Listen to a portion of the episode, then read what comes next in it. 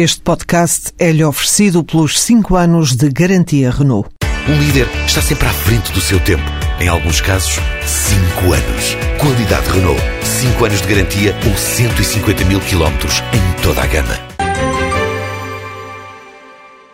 O contributo do setor da saúde para o crescimento de Portugal volta a juntar especialistas, desta vez na conferência do Health Cluster de Portugal, durante esta tarde na Fundação Champalimau, numa altura em que crescem as exportações e também o número de técnicos especializados neste segmento de mercado. O desafio é discutir a aposta no futuro, a reindustrialização e o emprego, diz Joaquim Cunha, o presidente do Health Cluster Portugal. No fundo, entendemos que esta conferência era uma forma de sinalizar a importância que a saúde tem enquanto motor, motor da economia, materializado, nomeadamente no volume de exportações que no ano passado atingiu os mil, os mil milhões de euros, no volume de emprego que tem vindo a gerar, estima-se que existam cerca de 200 doutorados a trabalhar nas empresas, metade desses são empresas eh, do setor saúde. É, é considerado como um dos fatores-chave para que o fluxo do conhecimento se, se processe. Daí com esta conferência queremos sinalizar, ou, ou, se quiser sublinhar a importância dessa temática, que é algo que já vimos a trabalhar, já vimos a trabalhar há, há algum tempo. Né? Depois de descoberto o modelo, há que o transformar em valor,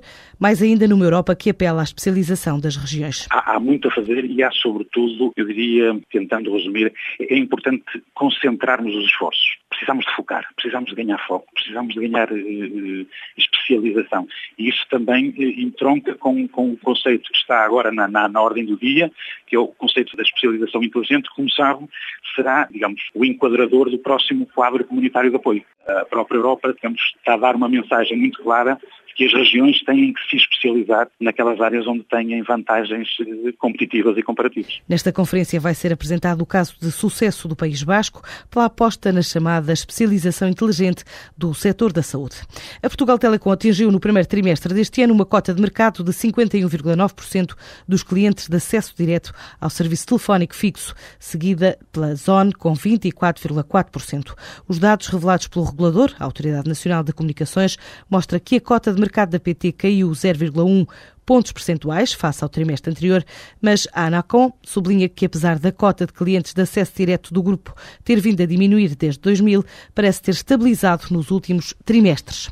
Os dados indicam ainda que a cota da zona aumentou 0,3 pontos percentuais neste trimestre, em linha com a tendência revelada desde a entrada nestes mercados, seguindo-se a ótimos Sonecom, com 12,6% de cota de mercado, a Cabvisão com 6,4% e a Vodafone com 4,4%.